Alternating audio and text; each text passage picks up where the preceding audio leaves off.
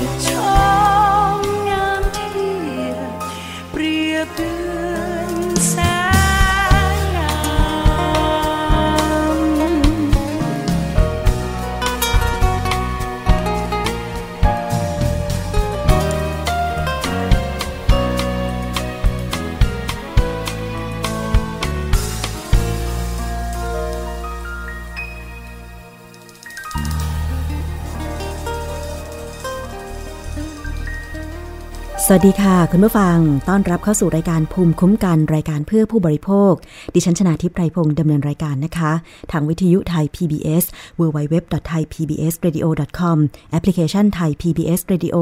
รวมถึง facebook.com/thaipbsradiofan ค่ะ วันนี้ขอต้อนรับทุกท่านนะคะ ที่ทักทายกันเข้ามาทางเพจวิทยุไทย PBS นะคะ คุณซูคอฟฟี่ คุณไพศาล สวัสดีค่ะ แล้วก็ทักทายเฮลโลเข้ามานะคะดิฉันไม่แน่ใจว่าจะอ่านชื่อถูกหรือเปล่า คุณห่วงนะคะ คุณอริสา คุณสาวเลยเอราวัน คุณสริสา คุณมนัทคุณปูเปรี้ยว คุณพงสารนะคะ ถ้าอ่านชื่อผิดขออภัยด้วยก็แล้วกัน วันนี้เริ่มต้นด้วยบทเพลง พระราชนิพนธ์ในหลวงรัชกาลที่ 9 ที่ขับร้องโดยคุณนนทิยาจิวบางป่า เพลงที่มีชื่อว่าแสงเดือนนั่นเองนะคะ รายการภูมิคุ้มกันถ้าเป็นออนไลน์ทาง facebook.com/thaipbsradiofan คุณผู้ฟังจะได้ฟังแต่เสียงของดิฉัน แต่ว่าถ้าเป็นภาพข่าว หรือว่าในช่วงคิดก่อนเชื่อกับดรแก้วกังสดาอัมภัย ก็จะได้เห็นคลิปเห็นตัวเป็นๆกันด้วยนะคะ เอาเป็นว่าดิฉันขอ ทักทายแล้วอยู่เป็นเพื่อนคุณด้วยเสียงแต่รายการถ้าเป็น Facebook Live แบบนี้ก็เป็นรายการสดแน่นอนนะคะ สามารถที่จะแสดงความคิดเห็นแนะนำประเด็นต่างๆ ที่คุณคิดว่าคุณอยากจะทราบข้อมูลนะคะ เกี่ยวกับเรื่องของการบริโภคมาได้ ดิฉันยินดีรับไว้แล้วก็จะนำไปสอบถามผู้มีความรู้ผู้เชี่ยวชาญ มาตอบในโอกาสต่อไปนะคะ หรือว่าถ้ามีการสัมภาษณ์สดก็สามารถถามกันเข้ามาได้เลยนะคะ และสำหรับท่านที่รับฟังจากสถานีวิทยุชุมชนในพื้นที่ต่างๆ ไม่ว่าจะเป็นสถานีวิทยุชุมชนจังหวัดตราด FM 91.5 MHz สถานีวิทยุในเครือ R Radio วิทยาลัยอาชีวศึกษา 142 สถานีทั่วประเทศ สถานีวิทยุชุมชน เมืองนนสัมพันธ์ FM 99.25 และ 90.75 MHz สถานีวิทยุชุมชนเทศบาลทุ่งหัวช้างจังหวัดลำพูน FM 106.25 MHz สถานีวิทยุชุมชนปฐมสาครร จังหวัดสมุทรสาคร FM 106.25เมกะเฮิรตซ์สถานีวิทยุชุมชนคนเมืองลี้จังหวัดลำพูน FM 103.75เมกะเฮิรตซ์และสถานีวิทยุชุมชนคนหนองย่าไซ จังหวัดสุพรรณบุรี FM 107.5เมกะเฮิรตซ์แล้วล่ะก็สามารถที่จะฝากข้อมูลต่างๆนะคะ ไว้ที่สถานีวิทยุของคุณได้ แล้วก็ดิฉันจะวานรบกวนให้เจ้าหน้าที่ประจำสถานีส่งข้อมูลต่อให้ดิฉันก็ยังได้นะคะ หรือว่ากดเป็น แฟนเพจของวิทยุไทย PBS ค่ะ ค้นหาง่ายๆเลย พิมพ์คำว่าวิทยุไทย PBS นะคะ ใน Google ก็จะปรากฏทั้งลิงก์ของเว็บไซต์ วิทยุไทย PBS แล้วก็ Facebook นั่นเองนะคะอะคุณผู้ฟังทักทายกันพอหอมปากหอมคอแล้ว วันนี้ประเด็นที่เราจะนำเสนอเป็นเรื่องของอาหารกลางวัน มื้อสำคัญสำหรับเด็ก รวมถึงการตรวจเครื่องสำอางภาคใต้ แล้วก็ช่วงคิดก่อนเชื่อ ใครที่คิดว่าตัวเอง ทานอาหารไม่เพียงพอหรือว่าลดน้ำหนักด้วยการทานอาหารให้มันน้อยๆ แต่ไปเสริมด้วยการทานวิตามินหลายๆ ชนิดนะคะ วันนี้ต้องฟังเลยค่ะว่าการทานมันติวิตามินดีหรือไม่ มันติวิตามินก็คือการทานวิตามินหลายๆ เม็ดเนี่ยนะคะใน ช่วงระหว่างวันเนี่ยนะคะ เพราะคิดว่ามันจะเสริมสร้างสุขภาพ อันนี้เป็นความคิดที่ถูกต้องหรือไม่ อย่าลืมติดตามในช่วงคิดก่อนเชื่อกับดรแก้วกังสดานอัมภัยนักพิษวิทยานะคะ ตอนนี้ค่ะคุณผู้ฟังเรามาติดตามเรื่องของโภชนาการอาหารสำหรับเด็กกันก่อน ตอนนี้ก็มีข่าวเกี่ยวกับการทุจริตเงินโครงการอาหารกลางวันเด็กนักเรียนนะคะ และ โดยเฉพาะในจังหวัดสุราษฎร์ธานี มีการสอบสวนนะคะ ผู้ที่เกี่ยวข้องว่าทำไมเงินสำหรับโครงการอาหารกลางวันเด็กนะคะทำไมไปไม่ถึงเด็กๆ แล้วก็มีผู้ปกครองมีคลิปออกมา มีการถ่ายคลิปอาหารกลางวันเด็กที่ให้เด็กกินขนมจีนคลุกน้ำปลา ซึ่ง ก็เป็นห่วงในเรื่องของโภชนาการค่ะ ว่าเด็กถ้าไม่ได้รับอาหารที่เพียงพอจากที่บ้าน แล้วเนี่ยนะคะ เมื่อมาโรงเรียนก็ควรจะได้รับอาหารที่ครบหมู่ แต่เมื่อปรากฏคลิปว่าเด็กได้ทานขนมจีนคลุกน้ำปลา แล้วก็มีข้อมูลออกมาอย่างต่อเนื่องว่า เป็นอย่างนี้เป็นปีๆเพราะฉะนั้นน่าเป็นห่วงค่ะว่า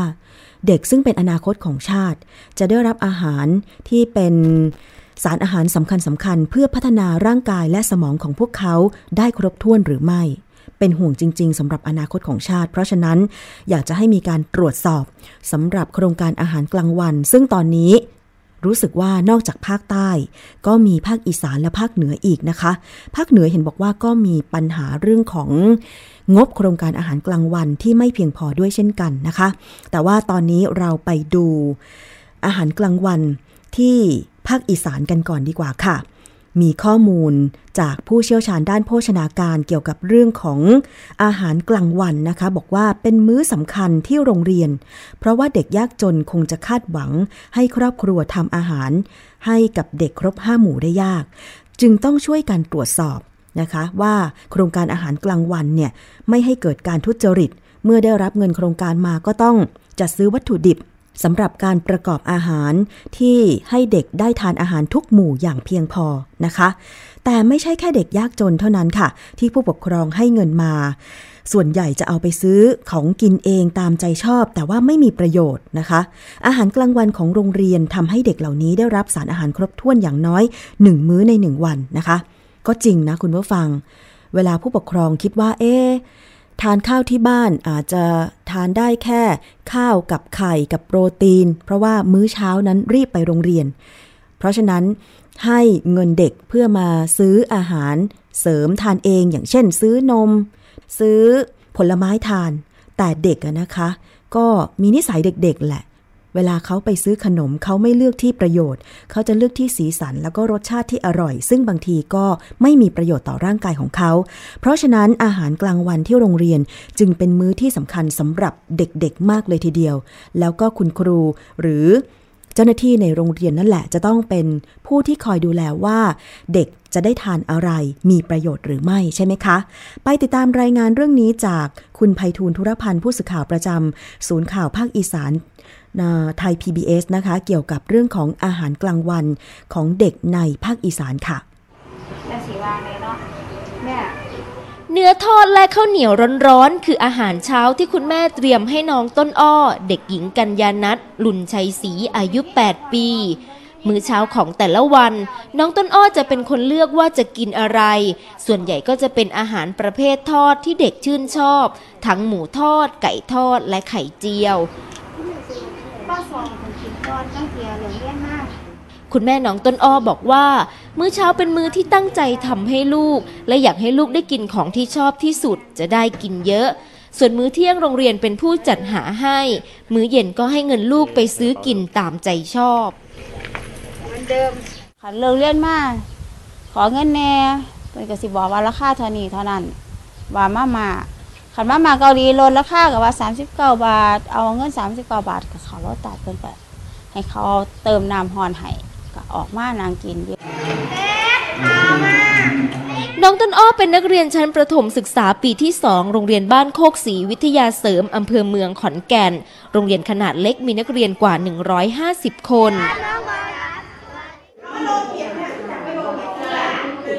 ครูจะติดตามสอบถามพฤติกรรมการกินของเด็กแต่ละคน และพบว่าเด็กส่วนใหญ่มักเลือกซื้ออาหารกินตามใจชอบ มื้อเช้าและมื้อเย็นมักไม่ได้กินครบห้าหมู่ มื้อกลางวันจึงกลายเป็นมื้อสำคัญ ที่คุณครูต้องจัดสำรับให้ถูกหลักโภชนาการหลังเลิกเรียนเรียนกินอะไรหลังเลิกเรียน เราหลังเลิกเรียนก็จะชอบกินแค่ค่ะ นมน้ำเปล่า บางทีก็น้ำอัดลมค่ะ หลังเลิกเรียนได้กินข้าวไหมไม่ค่ะแค่ขนมกินแค่ขนมตอนเที่ยงได้กินอยู่ค่ะ แสดงว่าหลักๆ เรากินข้าวตอนเที่ยงใช่ไหมคะค่ะตอนกลางวัน เพราะเราทราบดีว่าภาระผู้ปกครองในตอนเช้าเด็กบางคนก็จะรับทานอาหารไม่เต็มที่ นะครับเราก็อยากให้ให้เด็กเนี่ยมาทานเต็มที่ที่ในมื้อกลางวันที่โรงเรียนนะครับเท่าที่โรงเรียนจัดได้ในงบประมาณหัวละ 20 บาท หารกลางวันที่เด็กๆ ได้กินวันนี้จึงมีผลไม้เสริม และเน้นเมนูผักอย่างผัดวุ้นเส้น ใส่ผัก หมูและไข่ รสชาติจืด แม้เด็กหลายคนจะไม่ชอบ แต่คุณครูจะคอยดูแลให้เด็กกินได้มากที่สุดและเต็มอิ่ม เพื่อให้เด็กซื้อขนมขบเคี้ยวกินน้อยที่สุด และถือเป็นการฝึกนิสัยการกิน แม้จะเป็นอาหารที่ไม่ชอบ แต่ก็เป็นอาหารที่ดีต่อสุขภาพภัยทุนธุรพันธ์ไทย PBS รายงาน ดีจังเลยค่ะ คุณผู้ฟัง ถ้าเด็กๆ ได้ทานอาหารกลางวันที่มีประโยชน์ที่โรงเรียนแบบนี้ แล้วคุณครูผู้ปกครองใส่ใจแบบนี้นะคะ ก็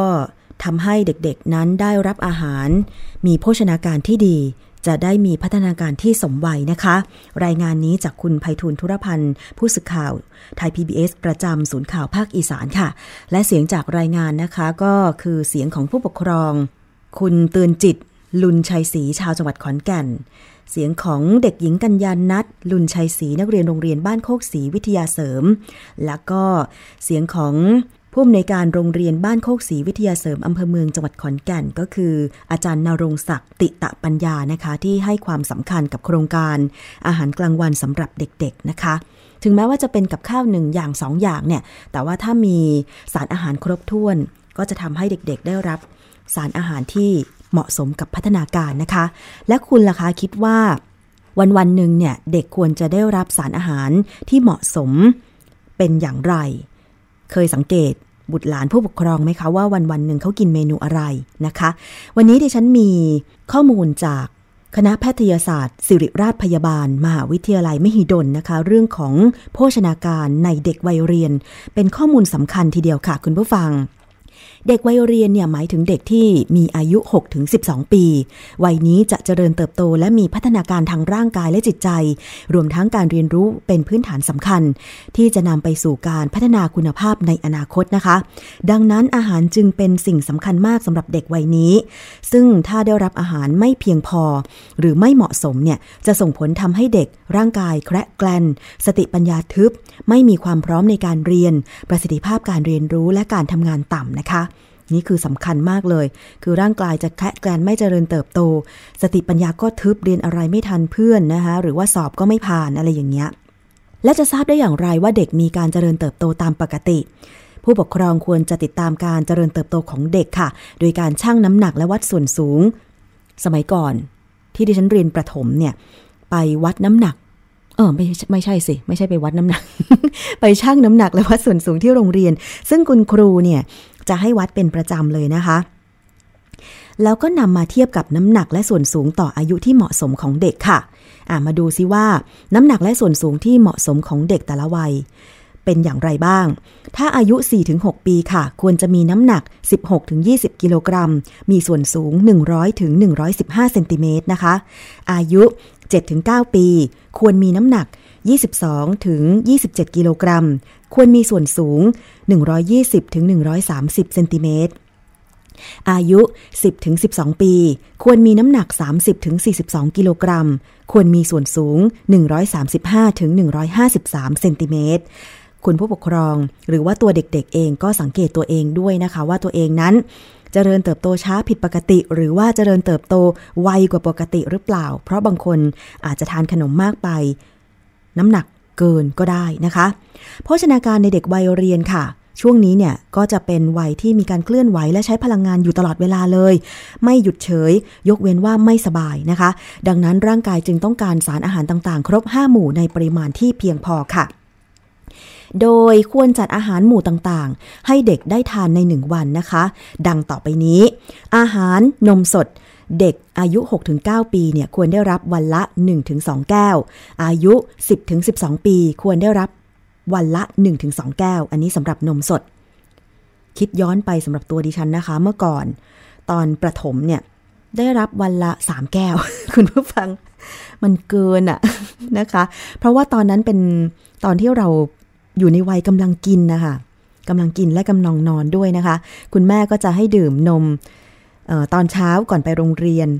กลางวันเราไปซื้อนมถุงที่โรงเรียนอีก กลับมาตอนเย็น บางทีแอบแอบกินนมผงที่คุณแม่เอ่อเอาไว้ในตู้นะคะ โดยไม่ชงน้ำเลย ส่วนตอนดึกก็อยากกินอีก พอดีว่าน้องชายเนี่ยไม่ชอบดื่มนม ส่วนที่เป็นของน้องชายส่วนมากนะคะ ถ้าน้องไม่ดื่มดิฉันก็จะดื่มแทนอะไรอย่างเงี้ยนะคะ เพราะฉะนั้นตอนวัยเด็กดิฉันดื่มนมเยอะมาก แต่พอโตขึ้นมาเอ๊ะทำไมดื่มนมน้อยลงก็ไม่รู้เหมือนกันนะคะและก็อาหารที่สำคัญก็คือไข่ค่ะ เด็กวัย 6-9 ปีเนี่ยควรจะได้รับวันละ 1 ฟอง 10-12 ปีควรได้รับวันละ 1 ฟองเช่นกันนะคะข้าวสวยอาหารแป้งอื่นๆเนี่ยเด็กวัย 6-9 ปีควรได้รับวันละ 3 ถ้วยตวง หรือประมาณ 6 ทัพพีนะคะ เด็กวัย 10-12 ปี ควรได้รับวันละ 3-4 ถ้วยตวง หรือประมาณ 6-8 ทัพพีค่ะ เนื้อสัตว์สุกนะคะ อายุ 6-9 ปี ควรได้รับ 5-6 ช้อนโต๊ะ วัย 10-12 ปี ควรได้รับ 6-7 ช้อนโต๊ะ อาหารผักใบเขียวและผักอื่น ๆ ค่ะ เด็กวัย 6-9 ปี ควรได้รับครึ่งถึง 1 ถ้วยตวง วัย 10-12 ปีควรได้รับ 1 ถ้วยตวง ใน 1 มื้อนะคะ คุณผู้ฟังเออใน 1 วันนะคะ ผลไม้ตามฤดูกาลวัย 6-9 ปีเนี่ยควรได้รับมื้อละ 1 ส่วนวัย 10ถึง12 ปี ก็ควรได้รับวันละ 1 ส่วน มื้อละ 1 ส่วนเช่นกัน อันนี้เป็นมื้อนะ เพราะฉะนั้นแสดงว่า 1 วันเนี่ยเด็กควรจะได้รับผลไม้ตามฤดูกาลวันละ 3 มื้อเลยทีเดียวนะคะสำหรับไขมันหรือน้ำมันพืชเนี่ยนะคะ เด็กวัย 6-9 ปี ควรได้รับมื้อละ 1-2 ช้อนโต๊ะ วัย 10-12 ปีก็เช่นเดียวกันนะคะสำหรับการเทียบปริมาณนมสดค่ะ นม 1 แก้ว 200ซีซี ผลไม้ 1 ส่วนให้พลังงาน 60 กิโลแคลอรี่ เท่ากับ กล้วยน้ำว้า 1 ผลเล็กหรือเงาะ 5 ผล หรือมะละกอสุก 8 ชิ้น ขนาดพอดีคำหรือว่าละมุด 2 ผลเล็ก หรือฝรั่งครึ่งลูกผลขนาดกลางนะคะ จากตารางผู้ปกครองก็สามารถใช้เป็นแนวทางในการที่จะเสริมสร้างสุขภาพให้แก่บุตรหลานได้ ว่าวันหนึ่งหนึ่งควรทานอาหารให้ครบหมวดหมู่ และปริมาณเท่าไหร่นะคะ และอาหารที่ควรจะหลีกเลี่ยงสำหรับเด็กค่ะ มีอะไรบ้างอาหารที่ควรจะหลีกเลี่ยงสำหรับเด็ก อาหารที่ไม่เหมาะสมสำหรับเด็กก็ได้แก่อาหารหมักดอง เนื้อสัตว์ที่ปรุงไม่สุก อาหารรสจัด น้ำอัดลม ชา กาแฟ ขนมหวาน ขนมกรุบกรอบ อาหารพวกนี้จะทำให้เด็กอิ่ม แล้วก็ไม่บริโภคอาหารมื้อหลักทำให้เด็กได้รับสารอาหารที่มีประโยชน์ต่อร่างกายน้อย ควรจะงดเว้นนะคะ อาหารที่ควรเลือกให้กับเด็กก็คือ 1. เนื้อสัตว์ เพราะว่าเป็นสารอาหารที่มีโปรตีน ช่วยเสริมสร้างกล้ามเนื้อ เนื้อเยื่อและฮอร์โมน ควรเลือกเนื้อสัตว์ที่ไม่ติดมัน เพื่อเป็นการปลูกฝังนิสัยการบริโภคที่ดีให้กับเด็กค่ะ และควรให้อาหารทะเลเครื่องในสัตว์ สัปดาห์ละ 1-2 ครั้ง 2. ไข่เป็ดและไข่ไก่ ควรได้รับวันละหนึ่งฟองทุกวันนะคะถั่วเมล็ดแห้ง เด็กวัยเรียนเนี่ยควรกินถั่วเมล็ดแห้งเป็นประจำ เพราะว่าถั่วเมล็ดแห้งมีโปรตีน แคลเซียม และวิตามิน B2 มาก นมสดค่ะ อันนี้ก็มีโปรตีนและแคลอรี่สูง และยังมีแคลเซียม วิตามิน A มากอีกด้วย เหมาะสำหรับเด็กที่กำลังเจริญเติบโต เด็กจึงควรดื่มนมทุกวันอย่างน้อยวันละหนึ่งแก้ว อันนี้อย่างน้อยนะ แต่ว่าถ้าใครมีกำลังซื้อนมให้ลูกมากหน่อยก็วันละ 2-3 แก้วได้เลยนะคะ 5 ก็คือผักใบเขียวและผักสีเหลืองค่ะ ควรให้เด็กบริโภคในมื้ออาหารทุกมื้อ และควรสับเปลี่ยนชนิดให้หลากหลาย เพื่อให้เด็กได้รับวิตามินและแร่แร่ธาตุเนี่ยครบถ้วนนะคะ ผลไม้สดอันนี้ก็เป็นแหล่งวิตามินที่ดี และเกลือแร่ด้วย โดยเฉพาะวิตามินซี ซึ่งเด็กควรได้รับผลไม้ทุกวัน ควรเลือกให้มีความหลากหลายตามฤดูกาลนะคะ ข้าวก๋วยเตี๋ยวหรือแป้งอื่นๆเนี่ย ควรจัดให้เด็กในอาหารทุกมื้อ หรือว่ากินในรูปของขนมบ้างก็ได้ หรือว่าเลือกข้าวและแป้งผ่านการขัดสีน้อย เพราะยังมีวิตามินและแร่ธาตุอยู่มากนะคะ คุณผู้ฟัง อันนี้เป็นคำแนะนำคร่าวๆ ข้อมูลจากฝ่ายโภชนาการโรงพยาบาลสิริราช มหาวิทยาลัยมหิดลนะคะ คุณผู้ฟัง แล้วนอกจากนั้นค่ะ มีคำแนะนำเพิ่มเติมนะคะ ก็คือเรื่องของ อาหารที่ควรทานคือไขมันหรือน้ำมันพืชเนี่ยเพราะว่าเป็นแหล่งที่ดีของพลังงาน และช่วยให้วิตามิน ละลายในน้ำมัน ถูกดูดซึมได้ดีขึ้น ทั้งนี้ควรจะเลือกน้ำมันพืชเพื่อใช้ในการประกอบอาหารให้กับเด็ก อย่างเช่นน้ำมันรำข้าวหรือน้ำมันถั่วเหลืองเป็นต้น น้ำอันนี้ก็สำคัญ เด็กควรได้ดื่มน้ำสะอาดวันละ 6-8 แก้ว หรือให้เพียงพอกับปริมาณที่สูญเสียไปในแต่ละวันนะคะ โดยสารอาหารแต่ละชนิดควรให้เด็กบริโภคในปริมาณที่เหมาะสม เพราะถ้าให้ในปริมาณมากเกินไป จะทำให้เด็กมีภาวะโภชนาการเกิน หรือว่าเป็นโรคอ้วนนั่นเองค่ะสำคัญทุกสิ่งเลยเนาะพ่อแม่ผู้ปกครองคะยังไงก็ขอให้ดูแลบุตรหลานทั้งอาหารที่บ้านและอาหารโรงเรียนด้วย แล้วจะไปติดตามอาหารที่โรงเรียนได้อย่างไรล่ะ ก็ใช้วิธีตามเด็กไปโรงเรียน หรือว่า ลองไปสอบถามผู้ปกครองคนอื่น เด็กคนอื่น แล้วก็ถามกับคุณครูโดยตรง หรือตอนนี้ค่ะ เวลาลูกเลิกเรียนมาก็อาจจะใช้วิธีสอบถามว่า วันนี้ลูกได้ทานอะไรบ้างที่โรงเรียน เด็กก็จะเล่าตามความเป็นจริง ใช่ไหมคะ คุณผู้ฟังอะ เราจะได้มาจัดสรรเมนูสำหรับบุตรหลานของเราเนี่ยได้ถูกต้องตามภาวะโภชนาการที่เขาควรจะได้รับไม่มากแล้วก็ไม่น้อยเกินไปนะคะ คุณผู้ฟังสำคัญจริง ๆ ค่ะทำไมต้องพูดเรื่องนี้แหมเราก็กินข้าวทุกวันนะเนาะแต่ข้าวที่เรากินอาหารที่เรากินถูกสัดส่วนหรือไม่ เป็นเรื่องจำเป็น แล้วก็สำคัญสำหรับเด็ก เพราะว่ากำลังเจริญเติบโตนั่นเองนะคะเอาละค่ะจบจากเรื่องอาหารสำหรับเด็กแล้วเราไปต่อกันที่ เรื่องของการไปตรวจเครื่องสำอางที่ภาคใต้กันบ้างค่ะ ตอนนี้หน่วยงานสาธารณสุขนะคะ ทางด้านออยก็มีการให้เจ้าหน้าที่ลงพื้นที่ไปตรวจสอบ ร้านจำหน่ายเครื่องสำอาง หรือแหล่งผลิตเครื่องสำอางกันมากยิ่งขึ้นนะคะ อย่างเช่นที่สาธารณสุขเขต 11 ในภาคใต้เนี่ยนะคะ ก็มีการลงไปตรวจเครื่องสำอางที่จำหน่ายในพื้นที่ภาคใต้ค่ะ แล้วก็ปรากฏไปเจอ เครื่องสำอางราคาถูก อ้างสรรพคุณสูงนะคะตรวจใน 7 จังหวัด ภาคใต้ตอนบน 536 แห่งจาก 707 แห่งที่ยื่นขอจดทะเบียนออยพบสินค้าไม่ถูกต้องหลายรายการ ได้ตรวจยึด จากท้องตลาดเพื่อทำลายต่อไปนะคะ จากกรณีที่องค์การอาหารและยาค่ะ ได้เข้าตรวจสอบแหล่งผลิตเครื่องสำอางไม่ได้มาตรฐาน ในเครือเมจิกสกิน รวมถึงผลิตภัณฑ์เสริมอาหารที่มีสารต้องห้าม ในส่วนภูมิภาคอย่างเช่นสารไซบูทรามีนนะคะ ยังพบว่ามีการวางจำหน่ายเครื่องสำอาง และผลิตภัณฑ์เสริมอาหารที่ไม่ได้มาตรฐาน เช่นเดียวกันนะคะสาธารณสุขเขต 11 ค่ะ ได้นำตัวอย่างเครื่องสำอางที่สามารถตรวจยึดได้จากท้องตลาดใน 7 จังหวัดภาคใต้ตอนบน ที่พบว่ามีการผลิตไม่ถูกต้อง โดยในส่วนของเขตพื้นที่เขต 11 นะคะ นายแพทย์นัทวุฒิประเสริฐสิริพงศ์ผู้ตรวจราชผู้ตรวจราชการกระทรวงสาธารณสุขเปิดเผยว่า กระทรวงสาธารณสุขนะคะ มีนโยบายเข้มงวดในการตรวจโรงงานเครื่องสำอางทั่วประเทศ รวมถึงจะต้องมีการตรวจสถานที่ผลิต ก่อนมีการจดแจ้งการผลิตเครื่องสำอาง เพื่อให้มีมาตรฐานเดียวกัน และให้เกิดความปลอดภัยแก่ผู้บริโภค เช่นเดียวกับผู้ที่จดแจ้งผลิตเครื่องสำอางไปก่อนหน้านี้ ก็จะต้องได้รับการตรวจสอบ โดยการวางเป้าหมายว่า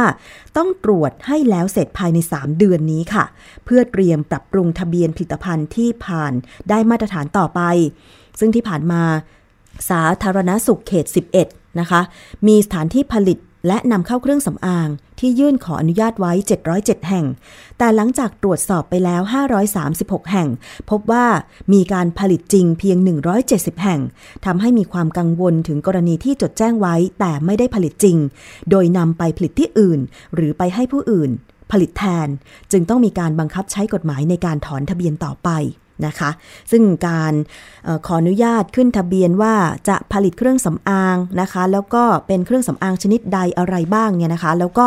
ไม่ตรงตามที่ขออนุญาตเนี่ยก็เป็นความเสี่ยงที่จะทำให้ได้สินค้าเครื่องสำอาง หรือผลิตภัณฑ์เสริมอาหารที่ไม่ได้มาตรฐาน อาจจะมีการลักลอบใส่สารอันตรายเข้าไปก็ได้เนี่ยใครที่ดูทาง Facebook Live ก็คงเห็นนะคะว่าที่เขาไปตรวจแล้วก็บันทึกภาพมาเนี่ย บางทีดูแล้วไม่น่าจะใช่สถานที่ผลิตเครื่องสำอาง มีการวางโต๊ะไว้มุมหนึ่งมีอุปกรณ์อะไรเยอะแยะนะคะ ดูแล้วไม่น่าจะถูกสุขลักษณะ เพราะฉะนั้นก็ต้องเป็นหน้าที่ของเจ้าหน้าที่ออยต่อไป ในการที่จะตรวจสอบ โรงงานผลิตเครื่องสำอางอาหารเสริม สถานที่จำหน่ายต่างๆ เหล่านี้ให้เข้มงวด แล้วก็ลงโทษตามกฎหมาย เพื่อไม่ให้มีสินค้าที่ไม่ปลอดภัยจำหน่ายกับผู้บริโภคนั่นเองนะคะ คุณผู้ฟัง เอาละค่ะ ช่วงนี้ พักเรื่องของเครื่องสำอางไว้อีกสักครู่หนึ่งก็แล้วกันนะคะ เราไปฟังเพลงอีกสักเพลงดีไหม ดิฉันเลือกเพลงของคุณนนทิยาจิวบางป่าสาวเสียงสวยอีกสักเพลงหนึ่งมาฝากกันนะคะ เพลงนี้มีชื่อว่าเชียงรายรำลึกค่ะน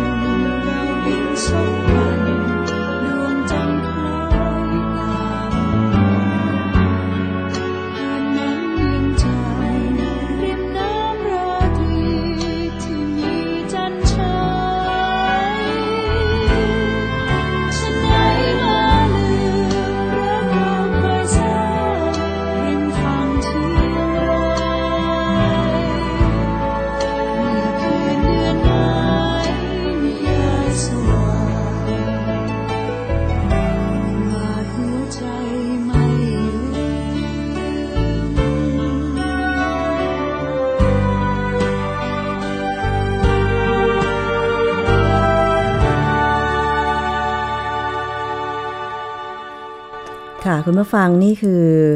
เพลงเชียงรายรำลึกนะคะ คุณผู้ฟังมาถึงช่วง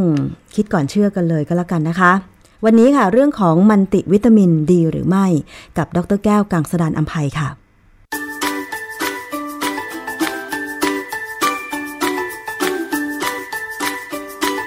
ช่วงคิดก่อนเชื่อ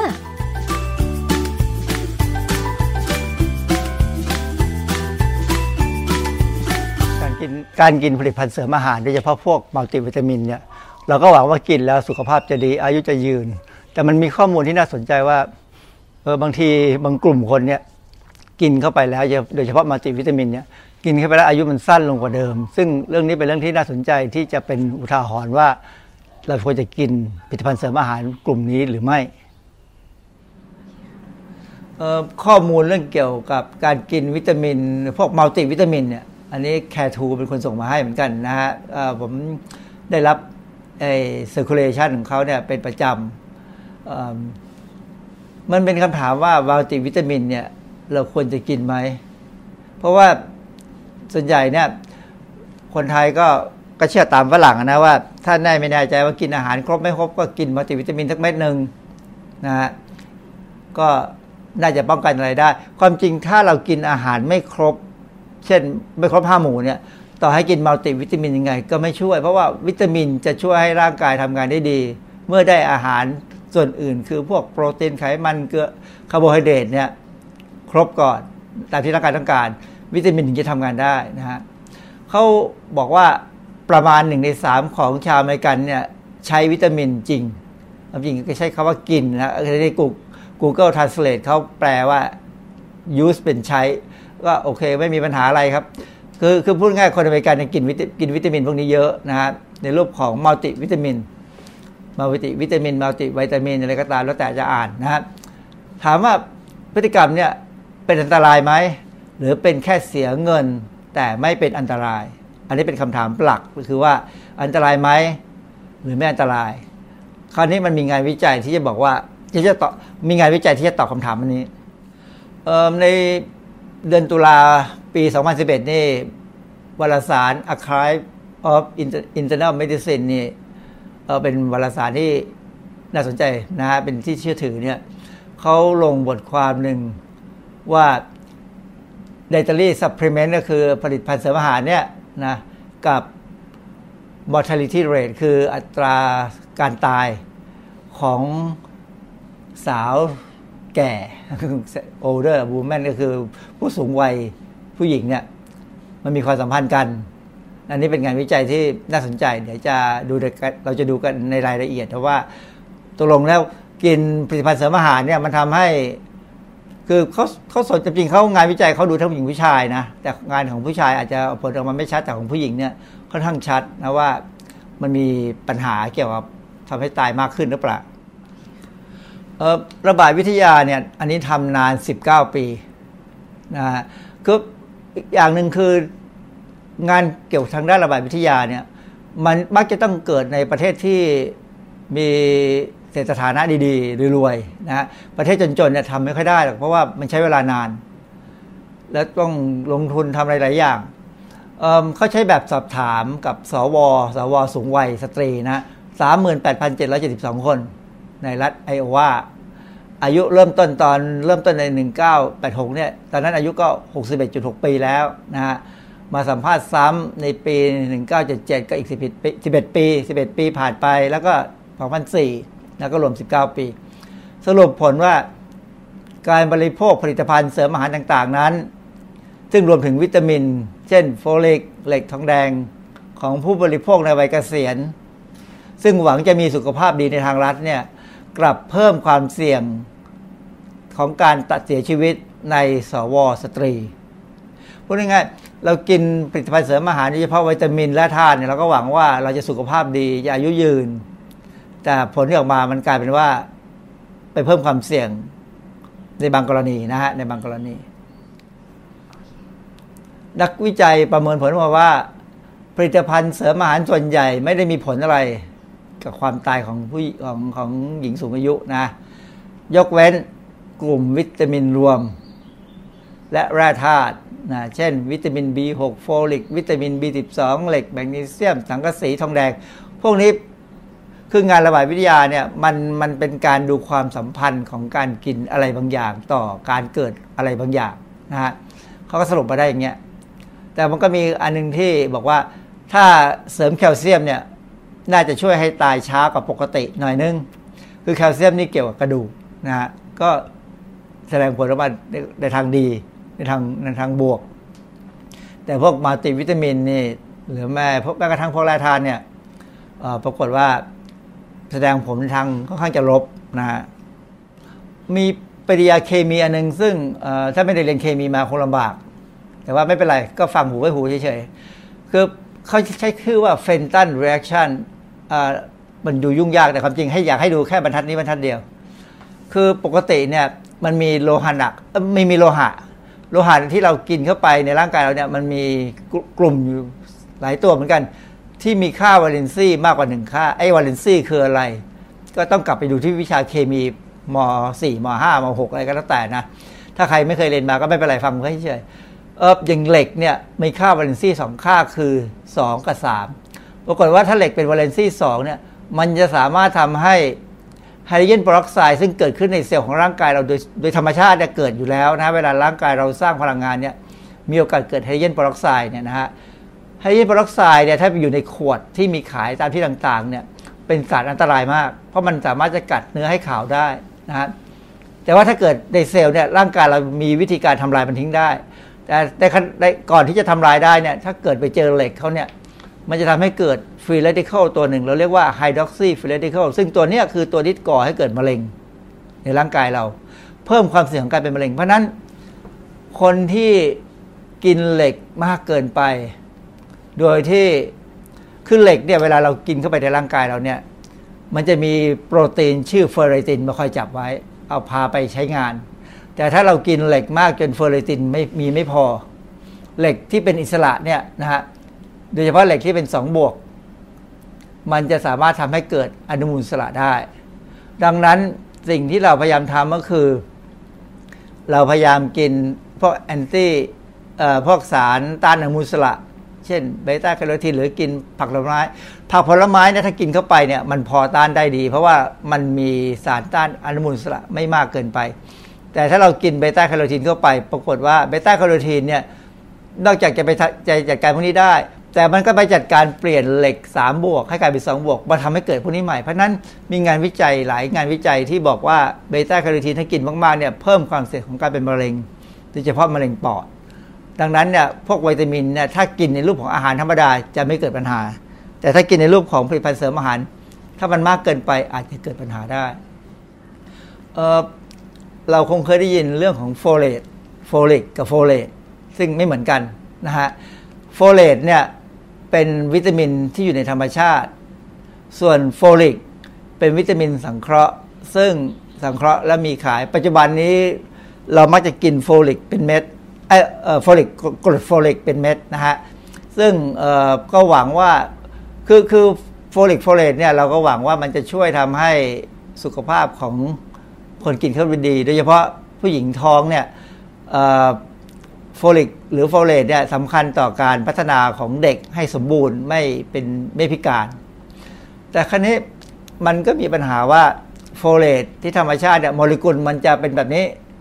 คือมีองค์ประกอบที่เป็น glutamic อยู่ นิดหนึ่งอันนี้เป็นโฟอันนี้เป็นกรดโฟลิกนะฮะที่สังเคราะห์ขึ้นมา แต่ถ้าโฟเลตธรรมชาติเนี่ยมันจะมีโมเลกุลที่เป็นเขาเรียกว่า polyglutamate ต่ออยู่ การที่มันมีโมเลกุลของ polyglutamate ต่ออยู่เนี่ยทำให้เวลาเรากินโฟเลตเข้าไปเนี่ยเราใช้ได้ไม่เต็มที่ได้ประมาณ 25-50%แต่ถ้าเป็นกรดโฟลิกเนี่ยมันจะเข้าไปแล้วใช้งานได้หมดเลย ซึ่งเพราะฉะนั้นถ้าเรากินกรดโฟลิกที่เป็นเม็ดเข้าไปเนี่ยแล้วถ้าปริมาณมันสูงเกินไปเนี่ยมีบทความหนึ่งเขาพูดว่าเซลล์ธรรมดาต้องการโฟลิกโฟเลตอยู่แล้ว เซลล์มะเร็งก็ต้องการมากอยู่เหมือนกัน เพราะฉะนั้นมันมีงานวิจัยที่เขาทำวิจัยที่ทางประเทศอเมริกาใต้เนี่ยรัฐบาลสนับสนุนให้เติมกรดโฟลิกไปในแป้งทำขนมปัง ปรากฏว่าเมื่อผ่านไปสองสามปีเนี่ยปรากฏว่าคนที่อยู่ในประเทศนั้นน่ะเป็นมะเร็งลำไส้ใหญ่สูงขึ้นกว่าเดิม เขาก็พยายามมองดูทางระบาดวิทยาก็พบว่ามันมาสัมพันธ์กับปริมาณของโฟลิกที่เติมไปในแป้งที่ทำขนมปัง เพราะนั้นโดยสรุปเนี่ยนักนักวิชาการมักจะพูดเป็นเชิงว่า ถ้าเราต้องการวิตามินที่ถูกต้องเนี่ยเราควรจะกินโฟเลตซึ่งอยู่ในผักใบเขียวตามธรรมชาติ ไม่จำเป็นจริงอย่าไปเสริมด้วยการกินกรดโฟลิก อันนี้มีงานงานมีมีมีบทความอันหนึ่งที่สนับสนุนเรื่องนี้ ซึ่งทุกคนน่าจะฟัง ผมไปค้นข้อมูลพบว่า WHO FAO หรือองค์การอาหารและเกษตร ของสหประชาชาติเนี่ย FAO มีบทความอันหนึ่งนะเป็นเป็นจริงเป็นหนังสือเล่มหนึ่งเกี่ยวกับกับกับสารอาหาร ในบทที่ 4 เนี่ยเรื่องของโฟเลตกับโฟลิกนะฮะมีส่วนหนึ่ง ผมดึงข้อมูลมาเป็นภาษาอังกฤษนะฮะแต่จะอธิบายให้ฟังว่าเออ FAO เนี่ยบอกว่า upper limit ของการกินวิตามินตัวเนี้ยมันไม่มีหลักฐานเลยที่ จะบอกว่าเอ่อถ้ากินเอ่อกิน natural folate คือกินกินกรดกินวิตามินตัวเนี้ยในรูปธรรมชาติหรือในผักใบเขียวเนี่ยเช่นแบบผักใบเขียวเนี่ยนะฮะหรือในในเนื้อสัตว์ก็มีเนี่ยไม่มีหลักฐานว่าทำให้เกิดปัญหา แต่มันค่อนข้างชัดเจนว่า ถ้าไปกินในรูปของ supplement เนี่ย หรือว่ากินในรูปของ fortified food คืออาหารที่เสริมกรดโฟลิกเนี่ยมีปัญหา การกิน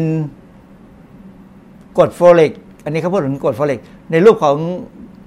เม็ดที่เป็นมิลลิกรัมนะฮะถือว่าไม่สมควร พูดง่ายๆว่า FAO เนี่ยไม่เห็นด้วยกับการใช้กรดโฟลิก อย่างที่ เรามีการส่งเสริมกันปัจจุบันนี้ในบ้านเรานะ พยายามบอกว่าให้กินกรดโฟลิก เพื่อป้องกันไม่ให้ลูกออกมาพิการ คือในกรณีผู้หญิงที่ตั้งครรภ์เนี่ยอาจจะต้องกินกรดโฟลิก เพราะว่ากรดโฟลิกที่สำคัญมากกับการสร้างเซลล์สร้างอะไรต่างๆนะคือช่วงที่แม่เริ่มท้องเนี่ยจำเป็นต้องใช้โฟเลตหรือโฟลิกเนี่ยค่อนข้างเยอะ แต่ถ้าเป็นคนธรรมดาเนี่ย ถ้ากินอาหารครบห้าหมู่ ซึ่งมีผักใบเขียวอยู่แล้วเนี่ย FAO ก็ FAO ยังไม่แนะนำให้กินลักษณะของอาหารเสริมที่เป็นกรดโฟลิกเลยนะฮะ ให้กินเฉพาะในรูปของ natural folate ก็คือในผักใบเขียวเท่านั้น เพราะนั้นโดยสรุปแล้วเนี่ยงานวิจัยหลายชิ้นที่บอกว่ากินโฟลิกเข้าไปแล้วเนี่ยมีปัญหาเนี่ยค่อนข้างจริง ค่อนข้างเชื่อได้แม้กระทั่ง FAO ยังเชื่อนะฮะเพราะฉะนั้นถ้า FAO เชื่อแล้วเราไม่เชื่อก็ก็แล้วแต่นะฮะก็แล้วแต่จะจะว่ากัน แนะนำได้ว่ากรดโฟลิกเสริมได้ เฉพาะผู้หญิงตั้งครรภ์แต่ถ้าผู้หญิงธรรมดา หรือคนผู้ชายก็ตามธรรมดาเนี่ยขอให้พยายามนึกถึงกินผักใบเขียว หรือเนื้อสัตว์ธรรมดาเพื่อให้ได้โฟเลตก็พอแล้ว ในบทความนั้นตอนสุดท้ายเขาบอกว่า คนที่ในเกณฑ์ที่เป็นสวเนี่ยนะไม่ได้รับเลือกตั้งมา แต่เราเป็นสวของเราเองเนี่ยการจะกินผลิตภัณฑ์เสริมอาหารเนี่ยอยู่ในวิสัยที่จะทำทำก็ได้ ถ้าคิดว่าถ้ารู้ว่าตัวเองทำไมต้องกินคือนะคือต้องรู้ก่อนว่าตัวเองทำไมต้องกิน แต่ถ้าถามตัวเองแล้วบอกว่า แล้วตอบไม่ได้ว่ากินไปทำไมผมก็แนะนำว่าให้ใช้กรัมมาสูตรกรัมมาสูตรก็คือให้ต้องกลับไปดูว่าพระพุทธเจ้าท่านสอนยังไงบ้าง แต่ว่าในยุคนี้เนี่ยบางทีเราก็ไม่อยากไปดูของเก่า ผมก็ไปเจอกาลามาสูตรใหม่เขาเขียนเขาเขียนว่ากาลามาสูตรยุคสุดซอย ซึ่ง มันคืออะไร เดี๋ยวผมจะขยายรูปนี้อีกทีหนึ่งว่าการามาสูตรยุคสุดซอยมันคืออะไร อาจจะอ่านไม่ชัดนะแต่ผมจะอ่านให้ฟัง เขาบอกว่า อย่าเชื่อเพราะแชร์กันมา ไลค์กันมาเป็นไวรัลคือไอ้พวกไวรัลไอ้พวกที่แชร์กันมานี่ ส่วนใหญ่แล้วแชร์โดยยังไม่ได้คิดว่าจริงหรือไม่จริงนะก็ส่วนใหญ่จะเชื่อไม่ค่อยได้หรอกนะฮะอย่าเชื่อเพราะอาจเป็นโค้ดเก่าเล่าใหม่ คือไอ้โค้ดเก่าเล่าใหม่คือ ของที่พูดไปพูดมาพูดซ้ำพูดซากเนี่ย บางทีพูดไปแล้วมันผิด อย่างเช่นคนหนึ่งเอาคนมาสิบคนเนี่ยให้คนที่หนึ่งบอกคนที่สองที่สามที่สี่ไปเรื่อยๆคนที่สิบมาบอกคนที่หนึ่งเนี่ยข้อความที่คนที่หนึ่งพูดจะเพี้ยนไปแหละนะอันนี้เพราะว่าโค้ดไปโค้ดมาคือพูดกันผิดมั่วนะก็อย่าไปเชื่อ อย่าเชื่อเพราะว่าเป็นวงใน คือส่วนใหญ่เราจะพูดว่า อันนี้เชื่อได้นะมันมาจากวงในแท้ๆ คำถามว่าไอ้วงในมันในไหนก็ไม่รู้นะเพราะฉะนั้นก็บอกว่าอย่าเพิ่งไปเชื่อ ให้คิดอีกทีว่าจริงไหมมันวงในจริงก็เปล่าหรือวงในผสมวงนอก อย่าเชื่อ เพราะมันเป็นกฎ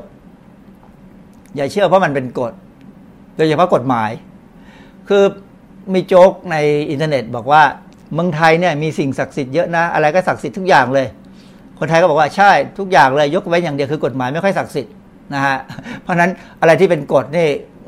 เขาก็บอกว่าอย่าเพิ่งไปเชื่อนักมันอาจจะเชื่อไม่ได้นะ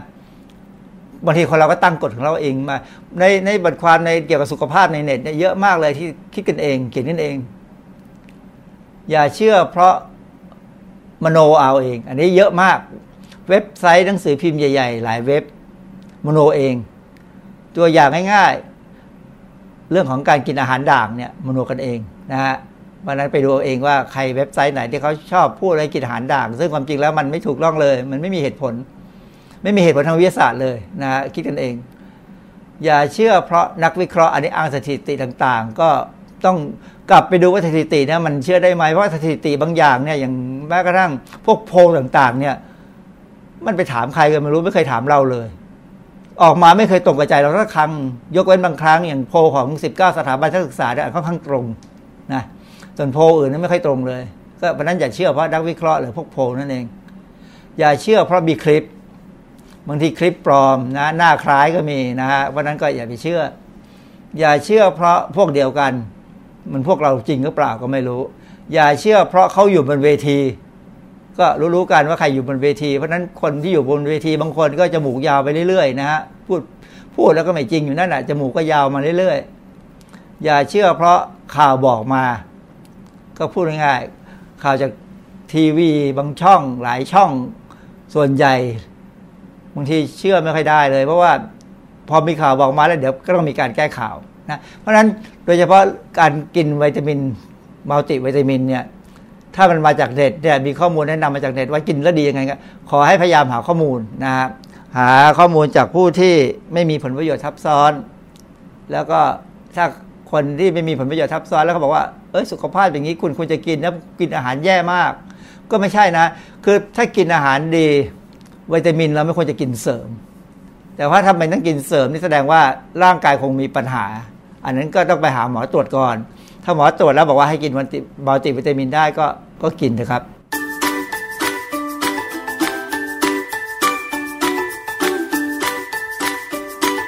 ช่วงคิดก่อนเชื่อ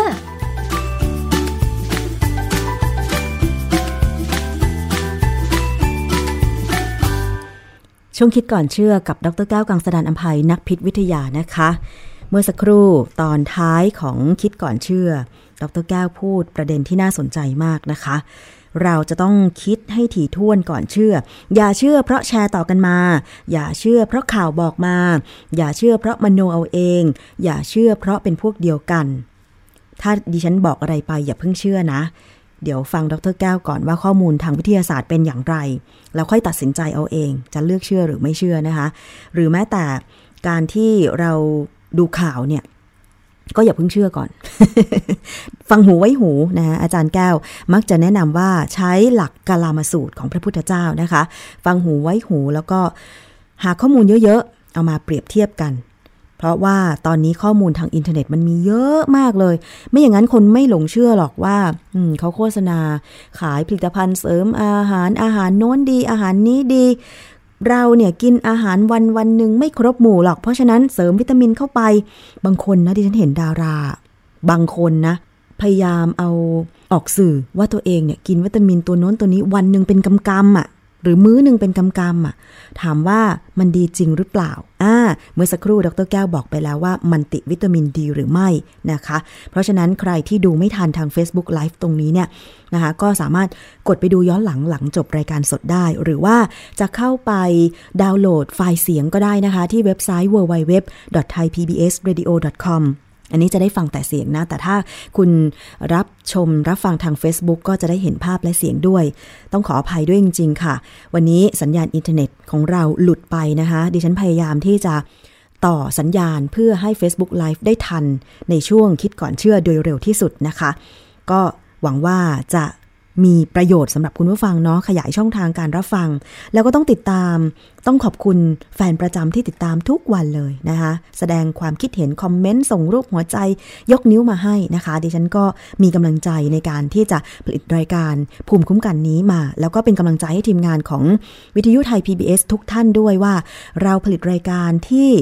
มีประโยชน์แบบนี้ไปเนี่ยนะคะ แล้วก็มีคนติดตาม ได้ข้อมูลของเราไปนำไปคิดวิเคราะห์ แล้วก็เป็นประโยชน์กับการปรับใช้ในชีวิต ดิฉันดีใจมาก ๆ เลยทีเดียวนะคะ ยังไงแนะนำประเด็นต่างๆ มาได้ หรือแนะนำเพื่อนๆของคุณให้ฟังก็ได้นะคะ แชร์ไปเลยค่ะ กดไลค์กดแชร์นะคะที่ Facebook ของวิทยุไทย PBS เว็บไซต์ www.thaipbsradio.com แล้วก็แอปพลิเคชันไทย PBS Radio นะคะ มาถึงช่วงท้ายนี้ค่ะ มีข่าวประชาสัมพันธ์ ขอเชิญร่วมงานมหากรรม เทศนาธรรม มีเทศมีทอล์กปีที่ 7 ตอนมงคลธรรม มงคลชีวิตนะคะ เพื่อเผยแผ่หลักธรรมคำสอนของศาสนาพุทธ มาเป็นแนวทางในการดำเนินชีวิต เป็นทานให้แก่ผู้สนใจ และร่วมกันสร้างคุณงามความดี ร่วมทำบุญกันนะคะ จะจัดขึ้นในวันที่ 1 กรกฎาคม 2561 นี้เป็นวันอาทิตย์ ที่แจ้งวัฒนะฮอลล์ชั้น 5.5 ศูนย์การค้าเซ็นทรัลพลาซาแจ้งวัฒนะนะคะ ประตูเปิดตั้งแต่ 7 นาฬิกาเป็นต้นไปค่ะ เชิญได้นะคะที่มหกรรม เทศนาธรรม มีเทศมีทอล์กตอนมงคลธรรม มงคลชีวิต ซึ่งก็มีพระสงฆ์หลาย ๆ รูปนะคะ จะไปเทศนาธรรมให้ฟังกัน วันอาทิตย์ที่ 1 กรกฎาคม 2561 เปิดตั้งแต่ 7 นาฬิกาเป็นต้นไปที่แจ้งวัฒนะฮอศูนย์การค้าเซ็นทรัลพลาซาแจ้งวัฒนะนะคะ วันเสาร์ไม่ได้ไปไหนก็ เวลาไปห้างบางท่านก็อาจจะคิดว่าไปซื้อของอย่างเดียว แต่ดีมากเลยนะคะที่มีการเทศนาธรรมะที่ ห้างด้วย เพราะว่าสะดวกต่อการเดินทางใช่ไหมคะ บางคนบอกว่าอู้ถ้าไปเทศที่วัด หรือไปในพื้นที่ไกลๆเนี่ยก็อาจจะไม่สะดวกในการเดินทางร้อนบ้างอะไรบ้าง แต่ว่าถ้าไปอย่างที่ห้างเนี่ยนะคะอาจจะอยู่ในห้องฟังเย็นๆ แล้วก็ได้ประโยชน์ด้วยแบบนี้เป็นต้นนะคะ เป็นการอำนวยความสะดวกให้กับผู้ที่สนใจไปร่วมรับฟังมีเทศมีทอค่ะ เอาละค่ะ วันนี้หมดเวลาแล้วนะคะ ดิฉันชนะทิพไพรพงศ์ต้องลาไปก่อน สวัสดีค่ะ ติดตามรับฟังรายการย้อนหลังได้ที่เว็บไซต์และแอปพลิเคชันไทย PBS Radio ไทย PBS Radio วิทยุข่าวสารสาระ เพื่อสาธารณะและสังคม